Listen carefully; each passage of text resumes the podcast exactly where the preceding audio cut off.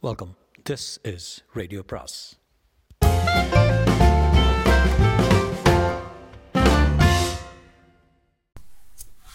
அனைவருக்கும் அன்பு வணக்கம். சு வெங்கடேசனின் வேள்பாரி பாகம் மூன்று அத்தியாயம் ஐம்பத்தி ஆறு. கபிலர் மயக்கம் தெளிந்து எழுந்தபோது உதிரன் குடிலில் இல்லை. எப்பொழுதும் உடன் இருக்கும் உதிரன் எங்கே போனான் என்று சிந்தித்தபடியே புறப்பட ஆயத்தமானார். பொழுது நண்பகலை கடந்திருந்தது. பாரியின் மாளிகையில் இருந்துதான் அவருக்கு உணவு வருகிறது. செய்தி சொல்லி அனுப்பும் உதிரன் எங்கே போனான் என்பது தெரியாததால் அவ்வழி வந்த வீரனிடம் சொல்லி அனுப்பினார். சிறிது நேரத்தில் உணவு வந்தது உண்டு முடித்தார். உதிரன் இதுவரை தன்னிடம் சொல்லாமல் போனதில்லையே என எண்ணியபடியே கூத்துக்களம் நோக்கி புறப்பட்டார். கூத்துக்களத்தின் பாட்டாப்பிறையில் எந்நேரமும் பெரியவர்கள் உட்கார்ந்து கதை பேசிக் கொண்டிருப்பார்கள். கதை என்றால் அவை வெறும் கதைகள் அல்ல எல்லாம் கண்டுபிடிப்புகள். மின்னல் ஒளியில் மலரும் மலர் ஒன்று உள்ளது என்பதை அவர்கள் கபிலரிடம் சொன்ன பொழுது அவரால் அதனை கற்பனை செய்யவே முடியவில்லை. அவர்கள் சொன்னார்கள் மின்னல் ஒளிக்கே தாழம்பு மலரும். எப்பொழுதும் அடிவயிற்றில் தொங்கும் குட்டியை கைவிடாத குரங்குகள் இடியோசை கேட்ட கணம் கைவிடும் என்று குறிஞ்சியின் மக்கள் இயற்கையை அறிந்துள்ள விதம் கணந்தோறும் வியப்பை உருவாக்கக்கூடியது. அவர்கள் புல் பூண்டு யானை புலி பாறை வேறு என எதை பற்றி பேசினாலும் எல்லாம் தலைமுறை தலைமுறையாக சேகரித்த அறிவின் சேர்மானமாக இருக்கிறதே என வியந்தபடி உட்கார்ந்திருந்தார் கபிலர் நேற்றைய மயக்கமும் நான்கு நாள் கிறக்கவும் தெளியும் பாட்டா பிறை பெருசுகள் மீண்டும் கிறக்கி மயக்கினர். எங்கே தேக்கனை காணவில்லை? என கேட்டார் கபிலர் பாழிநகர் வரை போயுள்ளான் இன்னும் சிறிது நேரத்தில் வந்து விடுவான் என்று சொன்னார் தேக்கனின் வயதொத்த பெரியவர்.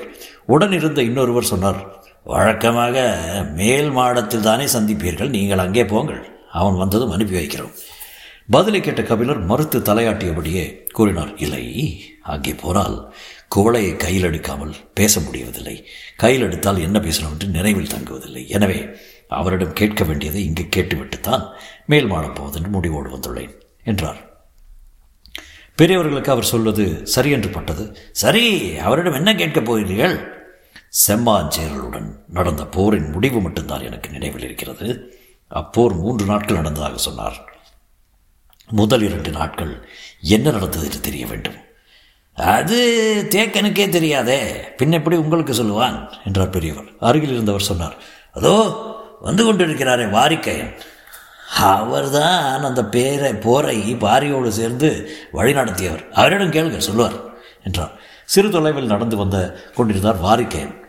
தேக்கனை விட வயதானவர். ஆனால் உடலமைப்பை வைத்து வயதனை கண்டறிந்து விட முடியவில்லை. கபிலர் பரம்புக்கு வந்த புதிதில் அது பெரும் குழப்பத்தை உருவாக்கியது. புரிந்து கொள்வது கடினமாகவும் இருந்தது. வேட்டூர் பழையனை விட வயதில் மூத்தவர் இவர் என்று அறிய வந்தபோது கபிலரால் நம்ப முடியவில்லை. சமதள மனிதர்களுக்கும் மலை மனிதர்களுக்கும் வயதானதை காட்டும் குறியீடாக இருப்பது நரைமுடி மட்டுமே.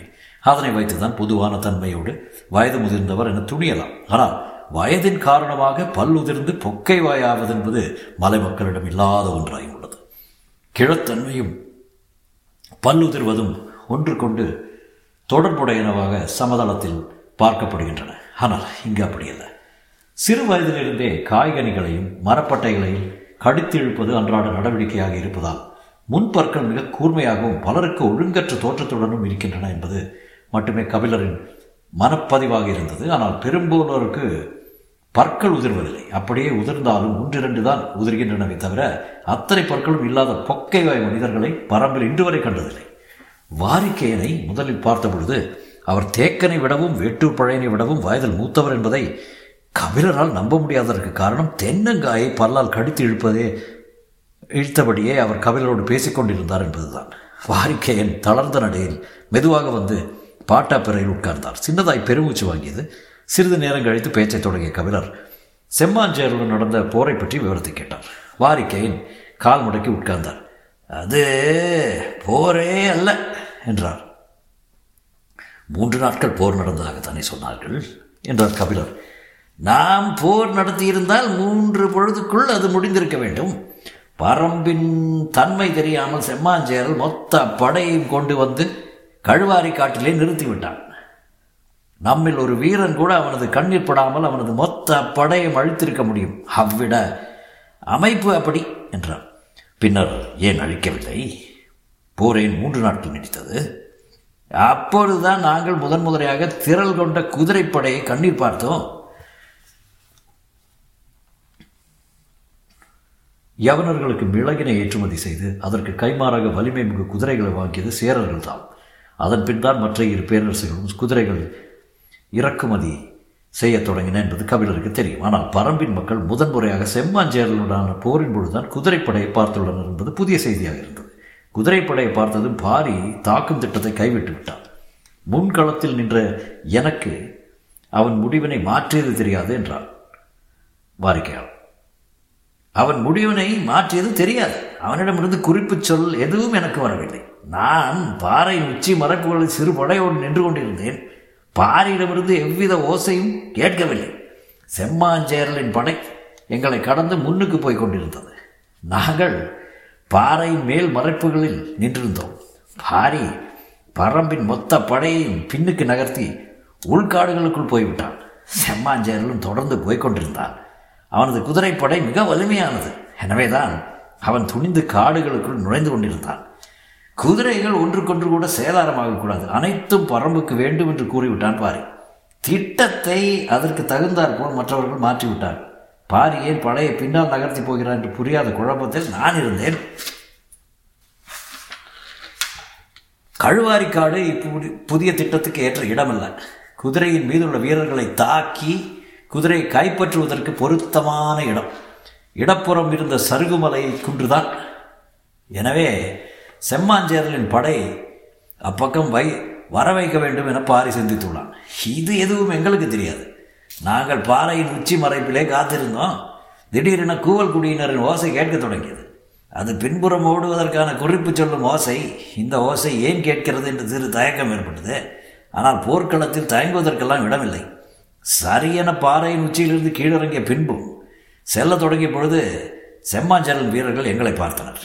நாங்கள் பின்புறமாக போவது தெரிந்ததும் குதிரைப்படையின் ஒரு பிரிவினை எங்களை நோக்கி ஏவினான் செம்மாஞ்சேரன் குதிரைகள் பாய்ந்து வந்தன.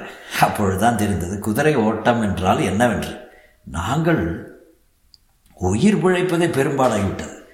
எப்பக்கம் திரும்பி ஓடினாலும் பாய்ந்து வந்து கொண்டிருந்தனர் சேர வீரர்கள். ஆள் உயர ஈட்டியோடு நான்கு கால் பாய்ச்சல் வரும் வீரனிடம் எவ்வளவு நேரம் ஓடி தப்பிக்க? பாறையின் மேல் இருந்திருந்தால் அவர்கள் அனைவரையும் ஒரு பொழுதில் அழித்திருப்பேன். ஆனால் தந்தரையில் என்ன செய்ய முடியும்? என்னிடம் இருந்தவர்கள் மிக குறைந்த வீரர்களை விரட்டி வந்தவர்கள் நான்கு மடங்கு அதிக வீரர்கள். நாங்கள் யாரும் தப்பி பிழைக்கப் போவதில்லை என்றுதான் தோன்றியது. பாறையின் உச்சியில் பாதுகாப்பாய் தானே இருந்தோம் என கீழே இறங்கி ஓடி ஓடவிட்டான் பாரி என்ற குழப்பம் வேறு மனதுக்குள் ஓடிக்கொண்டிருந்தது. குதிரை வீரர்கள் மிக அருகில் வந்து விட்டார். அப்பொழுதுதான் சருகுமலையின் இடப்புற பிரிவில் பிளவில் இருந்து கூவல் குடியினரின் குறிப்பு சொல் ஓசை கேட்டது. அப்பக்கம் வரச் சொல்வது அறிந்து அதனை நோக்கி முடிந்தவரை வேகம் கொண்டு ஓடினோம். பிளவினை உயிரோடு தாண்ட முடியும் என்ற நம்பிக்கை அடுத்தடுத்து அடியில் குறைந்து கொண்டே வந்தது. எண்ணி பார்க்க முடியாத வேகத்தில் குதிரைகள் வந்து கொண்டிருந்தன. அவை அருகில் வந்துவிட்டதை உணர்ந்தபோது நான் உண்ணி தவிரேன் அவை என்னை கடந்து தாவி பாய்ந்தன. கண நேரம் எனக்கு எதுவும் புரியவில்லை. சற்று நேரம் கழித்து தான் புரிந்தது. பாய்ந்து செல்லும் குதிரைகளின் மீது வீரர்கள் யாரும் இல்லை. கடவின் இருபுறம் இருந்தும் பரம்பு வீரர்கள் குதிரையின் மீது அமர்ந்திருந்து எதிரிகளை வீழ்த்தி முடித்தனர். சிறிய சிறிய காயம் கூட இன்றி குதிரைகள் காட்டுக்குள் ஓடிக்கொண்டிருந்தன. இரண்டு நாள்களும் இப்படி வெவ்வேறு உத்திகளை பயன்படுத்தி பெரும்பகுதி குதிரைகளை கைப்பற்றின.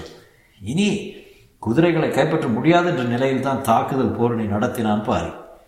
மூன்றாம் நாள் உச்சிப்பொழுதில் தொடங்கிய போர் மாலைக்குள் முடிவுக்கு வந்தது என்றார் பாரிக்கிறோம் இத்தனை குதிரைகள் பரம்பில் இருப்பது எப்படி என்பது பரம்புக்கு வந்த நாளிலிருந்து கபிலரின் மனதில் இருந்து கேள்விதான். எதிர்பாராத நேரத்தில் விடை கிடைத்தது. வாரிக்கேன் செம்மாஞ்சேரலுடனான போரினை சொல்லி முடித்ததும் அங்கிருந்த பெரியவர் கைப்பற்றிய குதிரைகளின் காட்டின் தன்மைக்கேற்ப எப்படியெல்லாம் பயிற்றுவித்தோம் என்பதையும் இத்தனை ஆண்டுகளில் குதிரைகளின் எண்ணிக்கை பல மடங்கு அதிகரித்ததற்கான காரணத்தையும் விரிவாக விளக்கினார். எதிர்பாராத பல செய்திகள் கபிலருக்கு கிடைத்தன. அவர் வாரிக்கையின் சொல்வதை முழுமை முழுமையாக கேட்டு முடித்தார் நடந்ததை சொல்லி முடித்தபின் சிறிது நேரத்தில் புதிய கேள்வி என்று மேலெழுந்து வந்தது. தேக்கன் ஏன் அப்போரில் கலந்து கொள்ளவில்லை?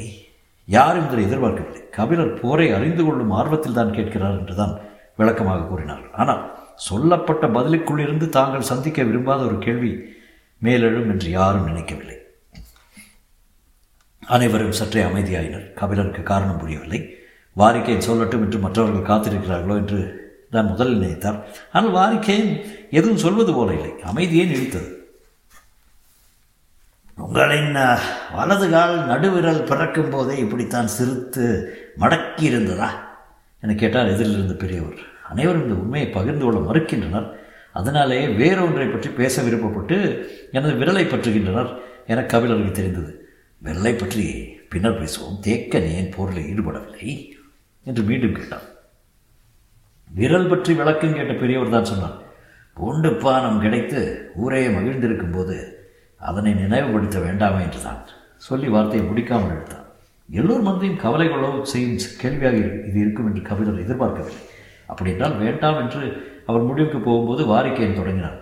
காட்டை நாம் ஒருபோதும் அறிந்து கொள்ள முடியாது இவ்விடம் இந்த பதிலை எதிர்பார்க்கவில்லை கபிலர் இந்த உண்மை நமக்கு தெரியும். ஆனாலும் அவ்வப்போது இயற்கை நமக்கு தாங்க முடியாத துயரத்தை கொடுத்து உண்மையை நினைவூட்டிக் கொண்டே இருக்கிறது என்றார் வாரிக்கை கபிலர் சற்று அதிர்ந்தபடி அவர் சொல்வதை கேட்டார்.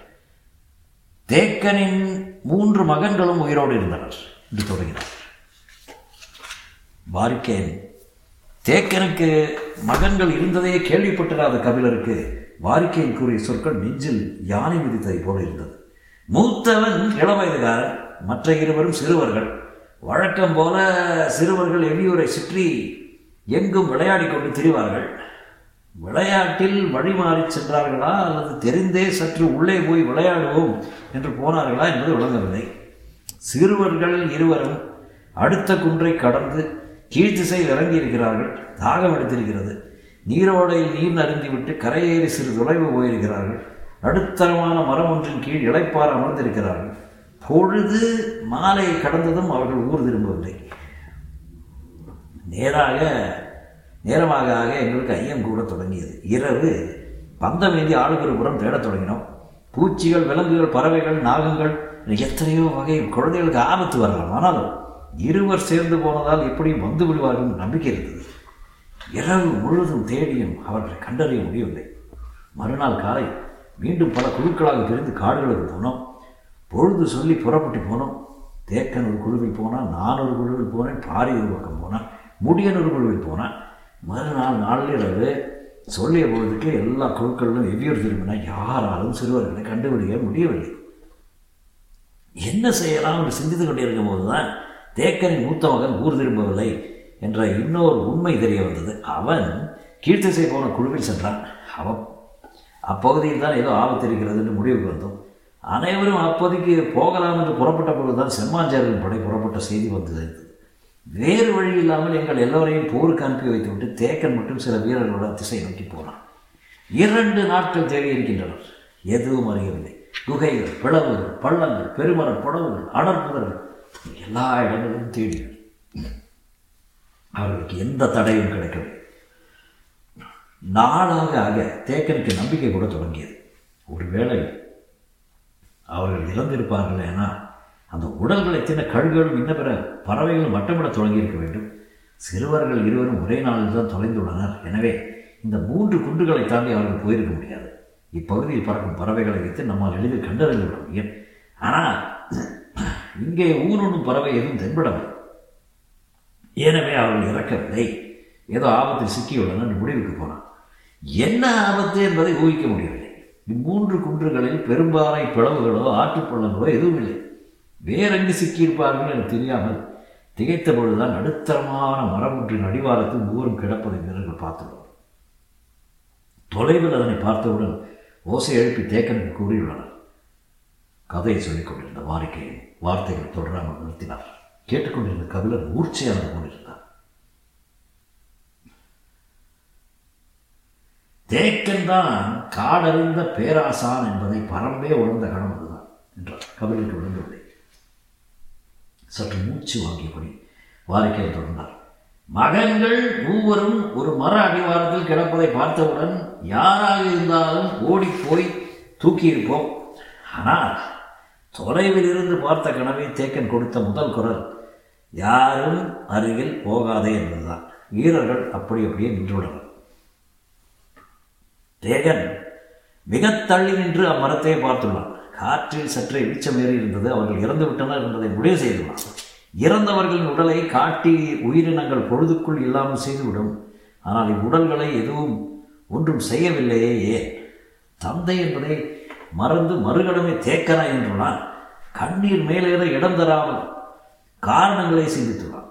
அதனையும் மீறி சில வீரர்கள் அருகில் செல்ல முனைந்தபோது கடுங்கோபத்தோடு தடுத்துள்ளான். தேக்கன் மட்டுமன்று எவ்வியூரில் இருக்கும் யாரும் நம்ப முடியாத உண்மை ஒன்று வெளிவரத் தொடங்கியது. அங்கு நின்றிருந்த ஆட்கொல்லி மரம் பலா இலை போல் விரிந்த இலையுடையது. அதன் முனை முழுவதும் சுனை சுனையாக இருக்கும். மெல்லிய முள்ளினை போன்ற அச்சினை காற்றிலே உதிர்ந்து கொண்டே இருக்கும். யாராவது அருகில் போனால் அச்சுனை உடலிலே படும். பட்டவுடன் அரிப்பெடுக்கும். நாம் கையை வைத்து தேய்ப்போம். தேய்த்தவுடன் அது உள்ளே போய் குருதியில் கலக்கும். அந்த சுனையின் நஞ்சு கொடுமையிலும் கொடுமையாகும். காண நேரத்தில் மூர்ச்சையாகும். அதன் கிளையில் எந்த ஒரு பறவையும் அமராது. தப்பித்தவறி ஏதாவது ஒரு பறவை அமர்ந்தால் அமர்ந்த கணமே செத்து விழுந்துவிடும் உற்று பார்த்தால் தான் அதன் எலும்புகள் இலைகளுக்கு இடையே சிக்கியிருப்பது தெரியும். இக்கொடிய மரம் பரம்பில் எங்கெங்கு இருக்கிறது என்பதை எல்லோரும் அறிவோம். சிறு வயதிலிருந்தே அவ்விடத்தை சொல்லியே குழந்தைகளை வளர்க்கும் ஆனால் எங்களில் யாராலும் அறிய முடியாத உண்மை என்னவென்றால் எவ்வியூரின் மிக அருகில் இரண்டாம் ஒன்றில் ஆட்கொள்ளை மரம் ஒன்று இவ்வளவு பெரிதாக வளர்ந்திருக்கிறது என்பதுதான். பறவைகள் எதுவும் இம்மரத்தில் தங்குவதில்லை என்பதால் இதன் விதைகள் எளிதில் பரவுவதில்லை. ஏற்கனவே இருக்கும் மரத்தை சுற்றித்தான் மற்றொரு மரம் முளைக்கத் தொடங்கும். பரம்பு மலையில் எட்டு இடங்களில் ஆட்கொலை மரங்கள் உண்டு. ஆனால் எவ்வித தொடர்பும் இல்லாமல் தரித்த மரம் ஒன்று இவ்விடம் எப்படி முளைத்தது என்பது இன்று வரை எங்களுக்கு தெரியவில்லை. அதன் ஒற்றை விதை இவ்விடம் எப்படி வந்து சேர்ந்தது என்பது பெருமினம் நீரோட்ட பாதை அல்ல எனவே நீர் அடித்து வந்திருக்க வாய்ப்பில்லை. ஏதோ ஒரு விலங்கோ பறவையோ அதன் கனியை உண்ணக்கூடியதாக இருக்க வேண்டும். அதனால் தான் அதனை அதன் விதை இவ்விடம் வந்திருக்க வேண்டும். இவையெல்லாம் தேக்கன் தொடர்ந்து என்றிடம் சொல்லியது. அவன் மரணத்தின் துயரை மரத்தை வெல்லும் அறிவாக மாற்ற முயன்று கொண்டிருந்தான் வாரிக்கை இறுதிப் பகுதியை ஏன் வேக வேகமாக சொன்னார் என்பது கபிலருக்கு இப்போதுதான் தெரிந்தது. பட் பாட்டாப்புரை நோக்கி தேக்கன் வந்து கொண்டிருந்தார். இயல்பாக ஏதோ ஒன்றை பற்றி பேசிக் கொண்டிருப்பதை போல காட்டிக்கொள்ள பெரியவர்கள் முயற்சி செய்து கொண்டிருந்தனர். வேகமாக வந்த தேக்கன் பாட்டாப்பிறையில் ஏறி அமர்ந்தார். கலங்கி போயிருந்த கபிலர் அகத்தை முகத்தை மாற்ற பெரிதும் முயன்றார். தேக்கனிடம் இதுவரை கேட்காத கேள்வியை கேட்டு பேச்சினை வேறுபக்கம் கொண்டு செல்ல வேண்டும் என்று தோன்றியது. அமைதி நீடிப்பதை விரும்பவில்லை. ஆனால் எதை கேட்பதென்று தெரியவில்லை. தேக்கனின் கால்களை பார்த்தார் எல்லா வீரர்களும் ஒன்று போலத்தான் இருந்தன. ஏன் இந்த எண்ணம் தோன்றியது என தன்னையே இகழ்ந்து கொண்டார் மற்றவர்களும் பேசாததால் அமைதி நீடித்தது. நீண்ட நாள் கேட்க நினைத்த கேள்வி ஒன்று சட்டன கபிலருக்கு நினைவு வந்தது. தேக்கனை பார்த்து கேட்டார் பாரி முல்லைக்கொடிக்கு தேரை கொடுத்தான் என்று பாடல்கள் சமதள வாக்கர்கள் பாடித் தெரிகிறார்கள். அது இல்லையா பாட்டா பிறை எழுத யாருக்கும் இது பற்றி தெரியவில்லை. ஒரு பெரியவர் மட்டும் சொன்னார் அவன் கொல்லிக்காட்டு விதையே கொடுத்தான்ப்பா தேரெல்லாம் ஒரு பொருட்டா என்று மட்டும் எதிர்கேள்வி கேட்டார். அந்த கபிலர் கேட்டதற்கான பதில் வரவில்லை. தேக்கனுக்கு இதென்ன கேள்வி என்று பட்டது? படர வழியின்றி ஒரு கொடி இருந்தால் அதற்கு வழி அமைக்கும் வேலையை எல்லோரும் தானே செய்வார்கள். இதனை பெரியதாய் பாடல்கள் பாடுவதற்கு என்ன இருக்கிறது என நினைத்தார். சரி பாரியிடமே கேட்டு விடுவோம் என்று கபிலரை அழைத்துக் கொண்டு வேகமாக மேல் மாடத்துக்கு வந்தார் தேக்கன்.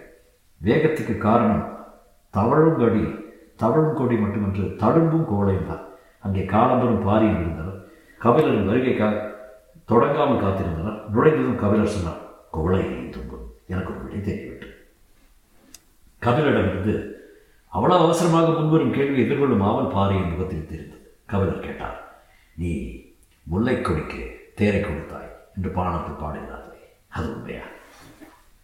தொடரும்.